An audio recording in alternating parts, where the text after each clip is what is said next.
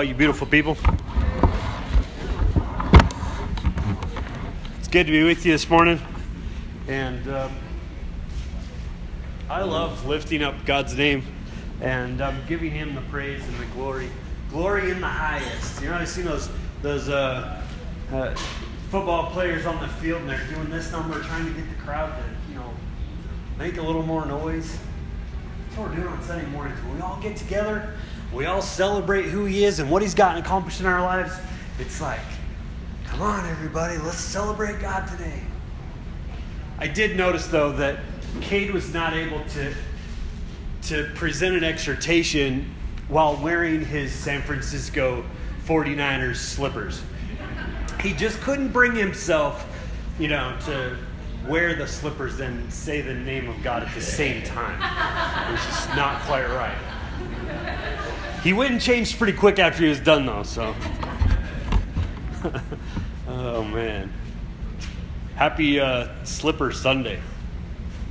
I hope you, uh, you had a good week, and I hope that you're uh, dialed in, ready to go, ready to listen, ready to learn. Uh, I've got some things I want to share with you this morning um, concerning uh, God's blueprints, the church blueprints that uh, we've been working on for the last three or four weeks.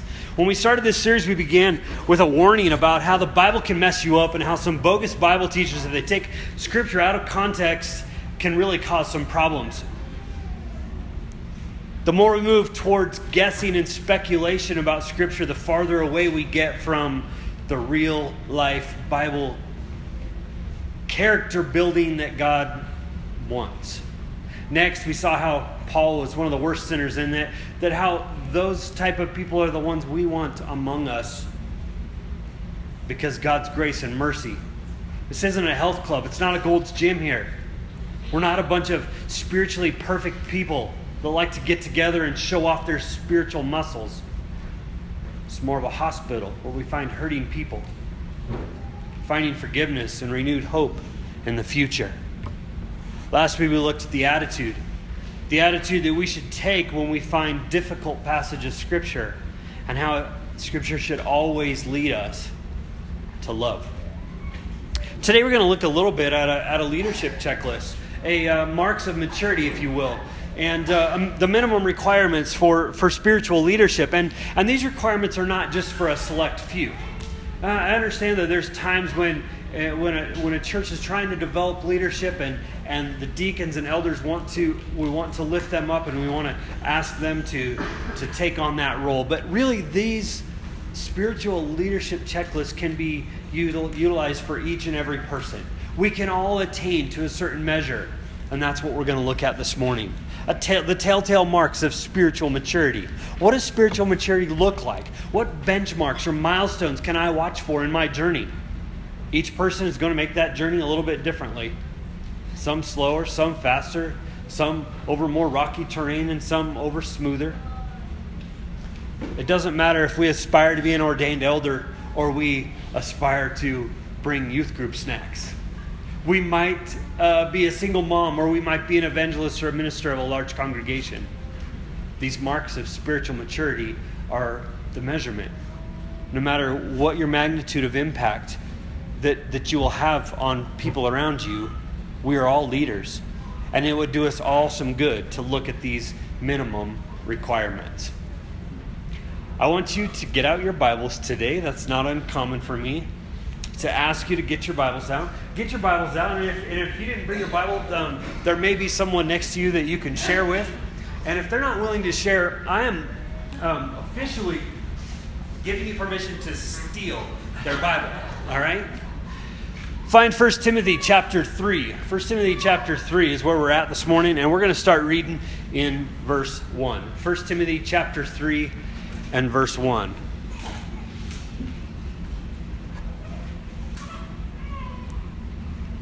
Take your time. Do you know where Timothy is? Timothy's in a bunch of T's at the close, pretty close to the back of your Bible. 1 Timothy chapter 3. We're going to start reading in verse 1. And because you have extremely comfortable slippers on today, I'm going to ask you to stand with me as we read this passage of Scripture. It's not long. Uh, I think you can handle it. Uh, get your Bibles out and follow along. I'm going to be reading from the NLT, so if you can switch on your app, go for it. If not, just follow along, and uh, we're going to read this passage of Scripture. 1 Timothy chapter 3, starting in verse 1. It says, This is a trustworthy saying. If someone aspires to be a church leader, he desires an honorable position. So, a church leader must be a man whose life is above reproach. He must be faithful to his wife. He must exercise self control, live wisely, and have a good reputation. He must enjoy having guests in his home, and he must be able to teach. Verse 3 He must not be a heavy drinker or be violent. He must be gentle, not quarrelsome, and not love money. He must manage his own family well, having children who respect and obey him. For if a man cannot manage his own household, how can he take care of God's church? Verse 6 A church leader must not be a new believer because he might become proud and the devil might cause him to fall. Also, people outside the church must speak well of him so that he will not be disgraced and fall into devil's trap. Verse 8 In the same way, deacons must be well respected and have integrity. They must have not be heavy drinkers and, and or dishonest with money. They must be committed to the mystery of the faith now revealed and must live with a clear conscience before they are appointed as deacons, let them be closely examined. If they pass the test, let them serve as deacons. Verse 11, in the same way, their wives must be respected and must be not, not slander others. They must exercise self control and faithful in everything they do. A deacon must be faithful to his wife, and he must manage his children and household well. Those who do well as deacons will be rewarded with respect from others and will have increased confidence in their faith in Christ Jesus.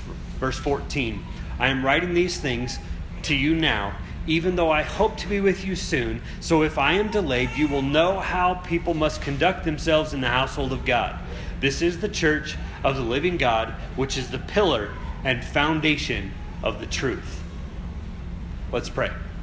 Dear God in heaven, we thank you so much for joining us today in, in, our celebration of you and our celebration of life and the, the life that you've given us. Thank you so much for the opportunity to be leaders in our own way, in whatever aspect of, of our lives that we are leaders. God, thank you for that opportunity. God, help us to lead in a way that pleases you and help us to, as we journey across this, this life, help us to focus on these milestones and making it to them. God, I pray that you'll allow us this morning to dive deep into our hearts and minds, allow you to transform us, transform our ways of thinking about the things we're going to talk about today. God, we want to be changed by you today. We want to leave here better people. God, bless with that this morning. Pray these things in Jesus' name. Amen. Thank you. You may be seated. This passage of scripture is packed full of all kinds of great things. We're going to take a quick overview, a quick look, and then we're going to um, dive in a little bit deeper. First, we want to just take a quick, quick overview. So, spiritual maturity, in a nutshell, really in a nutshell, it's, it's I want to say, no glaring weaknesses. Have you ever heard someone say, you know, he's, he's a really nice guy, but. You ever hear that? He's a really, she's a, she's a really nice lady, but it could be that he or she's a little short fused, or maybe he's a guy at the party that has always has a few too many. Maybe he's the one that, that is obsessed with money. These are glaring weaknesses. But we don't want to see in the leader that is above reproach. This leader's not perfect, but there should be shouldn't be any glaring weaknesses. This list also, I want to mention, is, is more about progress than it is about perfection. We're looking for progress. We're looking for a, a bullseye that we're aiming for, like we talked about a couple weeks ago. That's what we're aiming for. This is the, this is the aim of those who want to become spiritual leaders. Not here to lower any standards, but Paul is, trying, uh, is not trying to raise the bar so high for Timothy either that no one will feel qualified to serve in this way. This list is more about the present than it is about the past. 1 Timothy chapter 3 and verse 2, look at it, it says, An overseer must not give people a reason to criticize him. Right? He's he's sort of above reproach. He's he's it's got it's his life has got has got no glaring weaknesses. 1 Timothy 3 8, in the same way, deacons must be respected by others. There's that just that piece of respect that we have for these individuals. Those individuals who want to be a leader of some sort. Titus 1 7, a church leader is a manager of God's household, so he must live a blameless life. We're looking for someone who is striving for that blameless life. Are you that person? No glaring weaknesses? So, in our quick look, I also want you to notice what's not on this list. I want you to notice what's not on this list. There's a bunch of stuff that, that we're really impressed with that's not on this list. Once again, I'm not trying to lower the bar here, and I'm just, I'm just, eh, I'm not trying to make it so that everyone can be the, the chosen leader that God wants, but think about it. What kinds of things are we impressed with? Do we look at and think, you know what? That person, that, that guy, that lady, they are a spiritual leader. Sometimes when we think of those things, they're not really things that are on this list. What sort of traits and qualities do we think of when we look at the benchmarks of a good leader? We often feel guilty if these things aren't a part of our lives. And if they are a part of our lives, then we think we're really cool, right? The things on this list I'm about to share with you aren't on the list to be qualified leader. And, and they're not part of a person's life who is striving to be a spiritual leader. Look at it. My first one there is giftedness. Do you see giftedness anywhere in that list? Did, did you see giftedness anywhere in that passage of Scripture? It's not about their gifts, it's not about your gifts. When we see people out there that are blessed with great giftedness, we think they must be great leaders. Don't ever do this. Oftentimes we do this with musicians, we do this with authors, we do this with, with maybe even people here. We look at their giftedness, but really their giftedness has no bearing on their spiritual maturity. Giftedness can come packaged in an amazing spiritual giant, but giftedness can also come packaged as a complete loser. Look at what Paul told the Corinthian church. He starts off in 1 Corinthians in chapter 1 and verse 7. He says, Now you have every spiritual gift you need as you eagerly wait for the return of our Lord Jesus Christ. Man, wouldn't you want to be a part of that church? I bet they had an awesome praise team. I bet you they had an amazingly talented, gifted, uh, uh, motivational speaker. I bet their service was vibrant because look, it says they had every spiritual gift you need. They had it all. But look down just a couple of oh, not even a chapter and a half later, in 1 Corinthians chapter 3, starting in verse 1. What does he say? Dear brothers and sisters, when I was with you, I couldn't talk to you as I would spiritual people. I had to talk to you as though you belonged to this world and as though you were infants in Christ. I had to feed you with milk, not solid food, because you weren't ready for anything stronger. And you still aren't ready for you are still controlled by your sinful nature. You are jealous of one another and you quarrel with each other. Doesn't that prove you are controlled by your sinful nature? Aren't you living like people of the world? Now, wait, did, did we switch from one church to another here? Is, is for some reason a, a Paul speaking in the chapter 1 to, to one group of people and in chapter 3 to a different group? No, it's the same group. It's the same people. He's saying they have every spiritual gift, but but they're not spiritually mature. Giftedness is not on the list. What else isn't on the list? Theological training. What's that? Theological training. Nowhere in Scripture do we see a requirement of a spiritual leader to have a seminary degree. Theological training is not a benchmark or milestone for, for the spiritually mature. You don't have to be, uh, you don't have to be a, a scholar in order to be spiritually mature. I'm personally grateful for this. Well, I don't. I couldn't make the list. I don't have a, a seminary degree. I wouldn't mind going to school for some theological training, but you know what? I don't have one. Many of the most successful churches in America right now are led by people that don't have seminary degrees. I've heard that once one has gone to Bible college or seminary, it takes several years to get it out of their system. Some, some people even call it a cemetery degree. Just because one knows the Bible does not make them godly.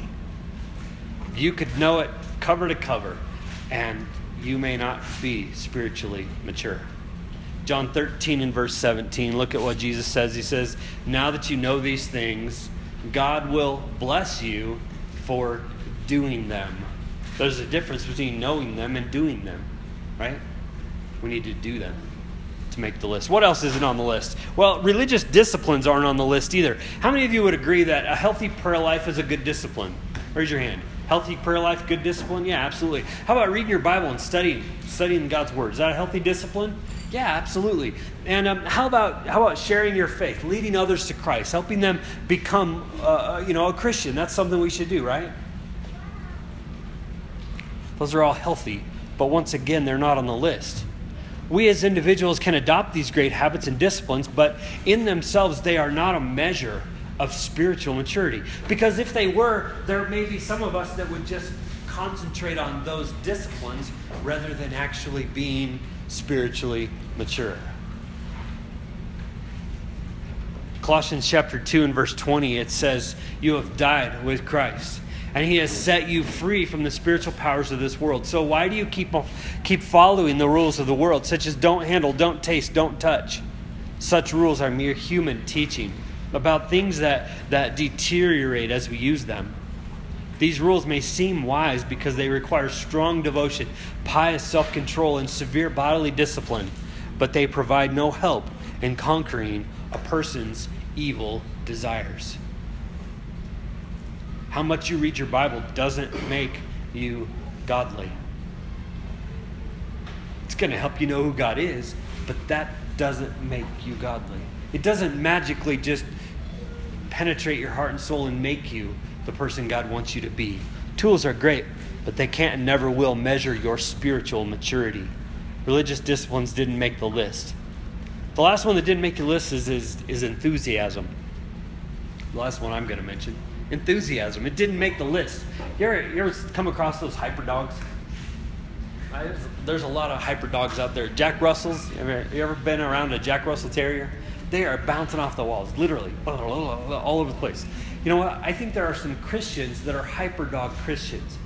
They bounce off the walls and they're always excited about whatever's going on. If it's if it's Christian, they're all excited about it.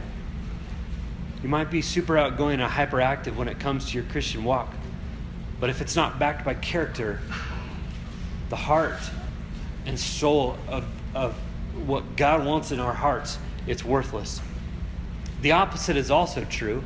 There's some super mellow Christians out there who don't really get riled up about anything. Once again, it's it's not a it's not a, it's not on the list. It didn't make the list of the spiritually mature. Romans chapter 10 and verse 1 says, Dear brothers and sisters, the longing of your heart and my prayer to God is for the people of Israel to be saved. I know what enthusiasm they have for God, but it is misdirected zeal. For they don't understand God's ways of making people right with Himself, refusing to accept God's way by clinging to their own way of getting right with God and trying to keep the law. Enthusiasm didn't make the list. So, what did make the list? Well, there's a weird translation and a blind spot and three surprises that made the list. And that's where we're going to spend the, just the little bit left of our time, that's where we're going to spend our time. A weird translation, a blind spot, and three surprises. This um, notification that keeps popping up on my iPad, I'm going to remove it. But before I remove it, I'm going to go ahead and mention what the notification was for. We got a weird translation, a blind spot, and three surprises. 1 Timothy chapter 3 and verse 2, look what it says. It says, An overseer then must have be above reproach, the husband of but one wife, temperate, prudent, respectable, hospitable, and able to teach. This husband of but one wife has always sort of just hit me funny. it's been a, a, been a place of debate. It's been a place of, well, what's, what's going on here? What's, what's this about? The NLT translation says he must be faithful to his wife. The message says committed to his wife. And in the Greek, this literally means a one woman man. A qualified leader, a leader of, uh, in the Lord's church, one that is going to aspire to become an elder or deacon, is going to have eyes for one woman, his wife. Not two or three, not just any woman, but his wife. And definitely not the hundreds that are at the click of a mouse. He's not going to be a player, a flirt, a womanizer. Well, what's the difference between a husband of but one wife and, and one who is faithful to his wife? If we leave it husband of but one wife, you could not be godly if you were single, divorced, or remarried. Your marital status doesn't have anything to do with whether or not you are godly. Your, your spiritual maturity is not based on whether or not you are married. If we left it a husband of one wife, it, it, really contradicts the rest of Scripture. Look at, look at 1 Corinthians chapter 6 and verse 9. It says, Don't you realize that those who do wrong will not inherit the kingdom of God? Don't fool yourselves. Those who indulge in sexual sin and who worship idols and commit adultery and are male prostitutes and, and practice homosexuality or, or thieves or greedy or drunkards or abusive or cheat people, none of these will inherit the kingdom of God. Wow, that's a list. I bet if we were honest, though, and we should be because we're in church, and if I ask us to raise our hands, we could all close our eyes and raise our hand. I bet you most of us would be guilty of something on that list because look at what verse 11 says. Some of you were once like that. But what does it say? You were cleansed, you were made holy you are made right with God by calling on the name of the Lord Jesus Christ and by the Spirit of our God. Because of this weird translation, many have focused on marital status more than moral purity. If we translate this passage, husband of only one wife, it makes the past more important than the future and the present. 2 Corinthians 5:17 this means this means that anyone who belongs to Christ has become a what? New person. The old life is gone and a new life has begun. We can't allow ourselves to dwell in the past. We've gotten hung up on this one trait. Every other trait has been overcome. You see, you see uh, drunkards come out of being an alcoholic and become a spiritual leader. We see people who have been caught in greed and, and, entrenched in, in deception with money, and they've come out of that and become spiritual leaders. The same thing is also true. A, a man who was not always a one woman man can become what God wants him to be a one woman man and become a spiritual leader of the Lord's church. If we translate this passage as husband of one wife, it makes the past more important than the future, or the present rather. Future too. With that said, though, I want you to understand in today's society, there seems to be a lack of genuine, sacrificial, and unconditional love. In marriage, we see we have seen many flippantly marry and divorce. Well, she just doesn't chew her gum right, and uh, I'm just going to have to move on. Well, he just he just doesn't ever make it to the dirty clothes hamper with that dirty sock, so he's out. Okay, this might be extreme, but you know what? Not very much they're not very extreme in comparison to what some people get divorced over today. Spiritual maturity can be found in a man who is faithfully committed to his wife, a one woman man. There's the weird translation. Now the blind spot.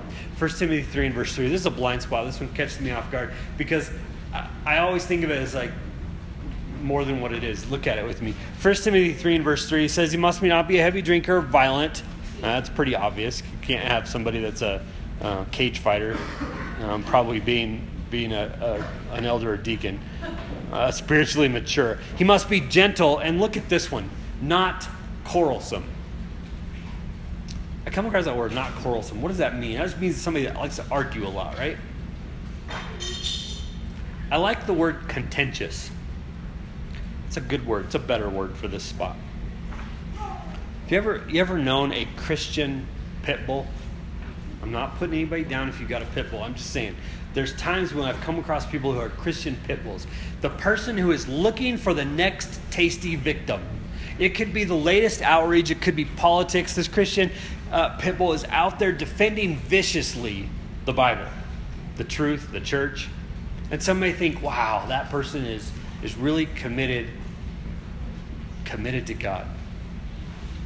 But I want you to understand this word quarrelsome here, this contentious, can be for good or it also can be for bad. If I'm contentious for the right things, if I'm a Christian pitbull, I'm still contentious. I've seen churches completely fall apart because someone is contentious. They argue. They might argue about all the right things, but they still argue about things. God put it on the list. God doesn't like it. Proverbs 17 and verse 19 says, Whoever loves to argue loves to sin. Hmm. God doesn't want Christian watchdogs. He can take care of himself. He's got this. I've seen many churches split and come apart at the seams because they have brought leaders in who are contentious and fought the fight. But once they were in, they also continually biting and viciously ripping people apart. If you hang out with someone who likes to bite, you know what? You might get bit. God put it on the list. He doesn't want us to be contentious. Uh, once again, I don't want you to, I don't want you to think I'm putting down all these dogs. I mentioned what I Jack Russells and pit bulls now, man. We're we're just going down the list. Spiritually speaking, if you hang out with someone who likes to bite, there's a good chance you might get bit. There's the blind spot. Now for the three surprises. They're not know really surprises, but but they are. They're they're a little bit surprised. These things have made the list, and um, they some sometimes are un, maybe unexpected. Paul even gave a little reason why with each of them because he guessed that maybe Timothy wouldn't completely get it. We often think that spiritually, uh, spiritual matures is, just a me and God thing, right? It's just a connection. It's a vertical connection. It's much more than that it's horizontal connections as well. It's how we interact with the people around us. And um, that's, what's, that's what these surprises are all about. Number one, a family under control. 1 Timothy chapter 3, starting in verse 4, it says, He must manage his own family well, having children who respect and obey him. And then the why. For if a man cannot manage his own household, how can he take care of God's church? Once again, we're talking about we're talking about progress, not perfection. We're looking at we're looking at a family, a man, a, a, a woman, a person who is trying to develop their family, trying to pull their family under control. Pleasing God, fulfilling His will in our own lives means making our family a priority in 1 Corinthians chapter 7, the end of chapter 7, this one's not on your notes, um, starting in verse 32, we see that God's telling us that, that we can get more accomplished if we were to stay single. You remember coming across this passage? It says we're going to get a lot more done if we stay single, but he says if we have chosen to get married and have a family, your family is now priority. Your spiritual leadership ability is reliant on the priority you have put on taking care of your family. If a person wanting to be a leader in the Lord's church is focusing all their time on the church work and neglecting their own family, this person's not fit for spiritual leadership. As Christian parents, we can't control how our children turn out. That's not, that's not our responsibility. Our responsibility is to give them our best effort.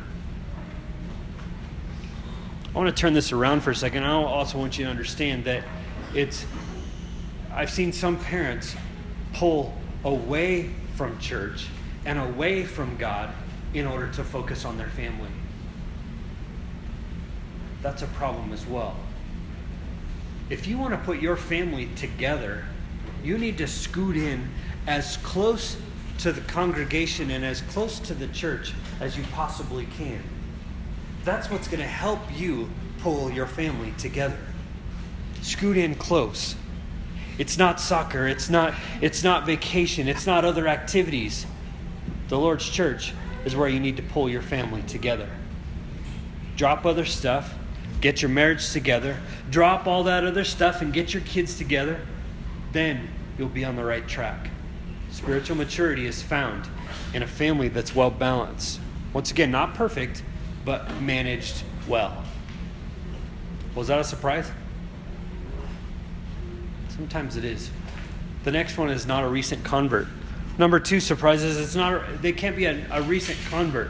1 Timothy chapter 3 and verse 6 says a church leader must not be a new believer because he might be, become proud and the devil would cause him to fall. We can be instantly spiritual, right? But we can't be instantly mature. When you give your life to God, when you, when you become a Christian, when your, your sins are washed away, you become instantly spiritual. But there's a whole lot of things that God wants you to go through on this journey that is going to make you into the mature Christian that He wants you to be. Some of those are trials, some of those are, are situations that He's going to allow you to be in to, to develop your faith and to make you stronger. James chapter 1 and verse 2, it says, Dear brothers and sisters, when troubles of any kind come your way, consider it an opportunity for great joy. For you know that when your faith is tested, your endurance has a chance to grow. Let it grow. For when your endurance is fully developed, you will be perfect and complete, needing nothing. A young believer in a place of leadership will often slide into arrogance and pride. Proverbs 11:2 says pride leads to disgrace, but with humility comes wisdom. A qualified leader, one who is spiritually mature, is tried and true. They've been around a while. Surprise number three a good reputation with non Christians. Well, that's weird. Why, why, does it, why does God care about that? Chapter 7 or chapter 3 verse 7 of 1 Timothy says also people outside the church must speak well of him so that he will not be disgraced and fall into the devil's trap. Those who are not yet Christians think well of the spiritually mature. Why do you think so?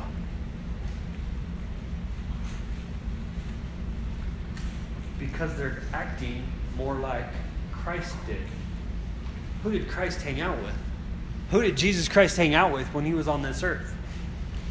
He hung out with non Christians, non believers. He was trying to help them become more like him, to join in this journey. Who did he harass? Who did he, he, who did he step down on the most? Well, it was the religious people. He didn't always agree with them, but he was always had good reputation with the non-Christians. If we can't stand to hang out, if with, if if non-believers can't stand to hang out with you, I don't think they're going to want to hang out with Jesus either. If we're arrogant jerks, we can't we can't bring those non-believers to God. 1 Thessalonians 4 verse 11 says make your goal make it your goal to live a quiet life minding your own business and working with your hands, just as you instruct, we instructed you to before. Then people who are not believers will respect the way you live, and you will not need to depend on others. I want to end with this passage of scripture in 1 Peter. It says, Dear friends, I warn you, as temporary residents and foreigners, to keep away from worldly devi- desires, to separate yourself from them, right? This the, the wage war against your very souls. Be careful to live properly among your unbelieving neighbors. Then, even if they accuse you of doing wrong, they will see your honorable behavior and they will give honor to God when He judges the world. For the Lord's sake, submit to all human authority, whether the king as head of state or the officials that he has appointed.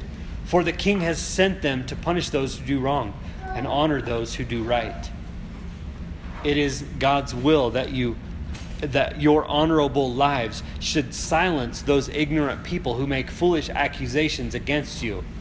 For you are free, yet you are God's slaves. So don't use your freedom as an excuse to do evil. Respect everyone, love the family of believers, fear God, and respect the king. I love the way Paul talks to, to Timothy in this passage of Scripture. How he dives into these benchmarks, these milestones of spiritual maturity. I love the way he he gives the list. I love the way, the things that aren't on that list. I appreciate the fact that there's there's some of those things that did not make that list. So taking a look at those marks of maturity, what traits? What traits in spiritual leaders should I look for to follow? And what traits do I need to instill within my own life to move toward spiritual maturity? Each and every one of us are leaders in our own way. Believe it or not, even some of the youngsters that don't think of themselves as leaders, we may not think of them as leaders. They are. They're leading. And as we lead them and as we guide them, each and every one of us are leaders in some way, shape, or form. We're going to lead others in the right way. As we develop our own relationship with God, these milestones, these benchmarks should be instilled within us. We should aim for them. This is the bullseye that we're aiming for. Let's gather our crazy life and let's aim it at what God wants us to aim it at. Church blueprints, absolutely. This is what God wants in His church. This is what God wants for His those spiritually mature in the church. Let's see what we can do to get that accomplished. Thank you for your time this morning. I appreciate it very much. I hope that there's been some things that, that we have shared that can bless your life. And uh,